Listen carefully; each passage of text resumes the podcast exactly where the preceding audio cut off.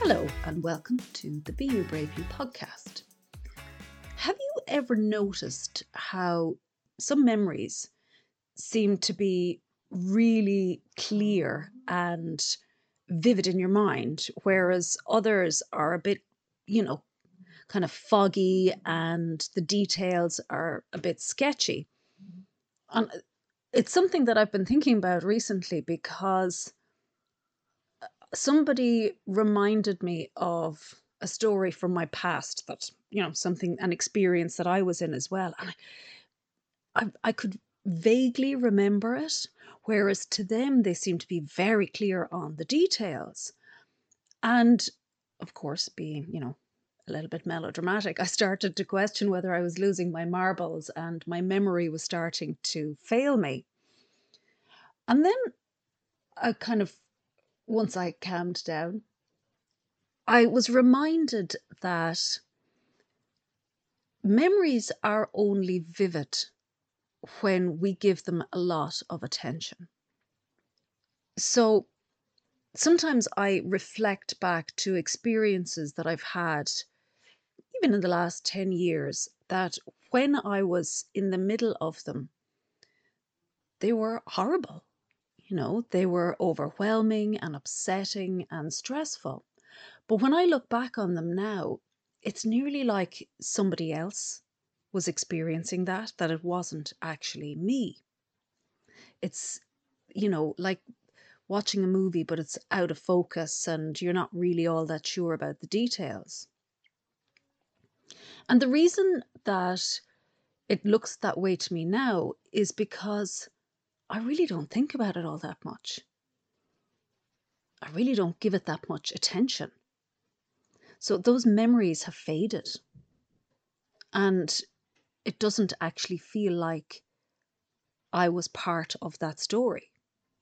In a way, I've kind of, I have distanced myself.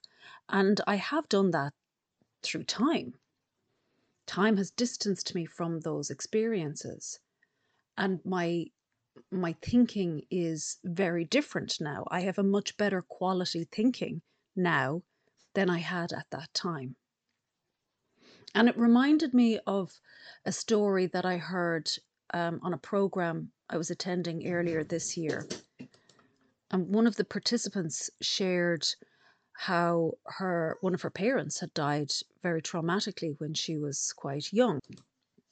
And because she was young at the time and probably didn't have as much knowledge or thinking about what had happened, she was remarkably unscathed by the event. And as she got older, the people in her life, family members around her, convinced her that she was actually in denial. She was in denial about what had happened because it made no sense to them that she would deal with it as well as she was. And she put her faith in what they were saying to her, so she started going for some therapy. And in therapy, well, what they did was they talked about what had happened all of the time.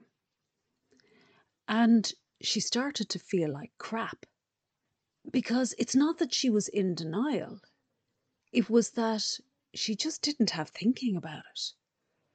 And the minute that she started to talk about it and think about it, all of these horrible feelings came flooding through her. And I think that's some of the innocence in how we view our life experiences. We think that we're holding on to thoughts in our mind. And that in order to get over something, we need to talk about the thinking. But in truth, when we're not thinking the thoughts, well, we don't have the feelings. And it's only when we start getting delving into the memories investing time and energy and focusing on them that we cause ourselves pain. And for people who are continually experiencing traumas from their past, it's because the memories are very vivid. And they can't be vivid unless you're giving them an awful lot of attention. They're they're taking up an awful lot of your headspace. So they still seem very clear. And what we do is we put ourselves back in the experience of something that we are no longer in by merely thinking about it.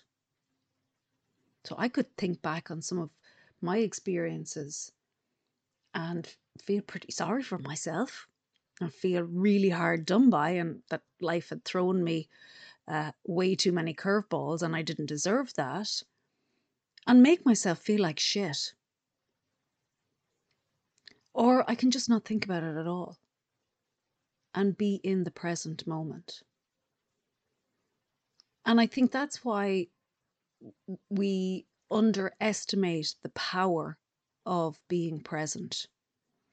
Or we don't understand, you know, why do people say be in the present moment? It's because the alternative is being in the past and bringing ourselves back to experiences that were unpleasant in the past.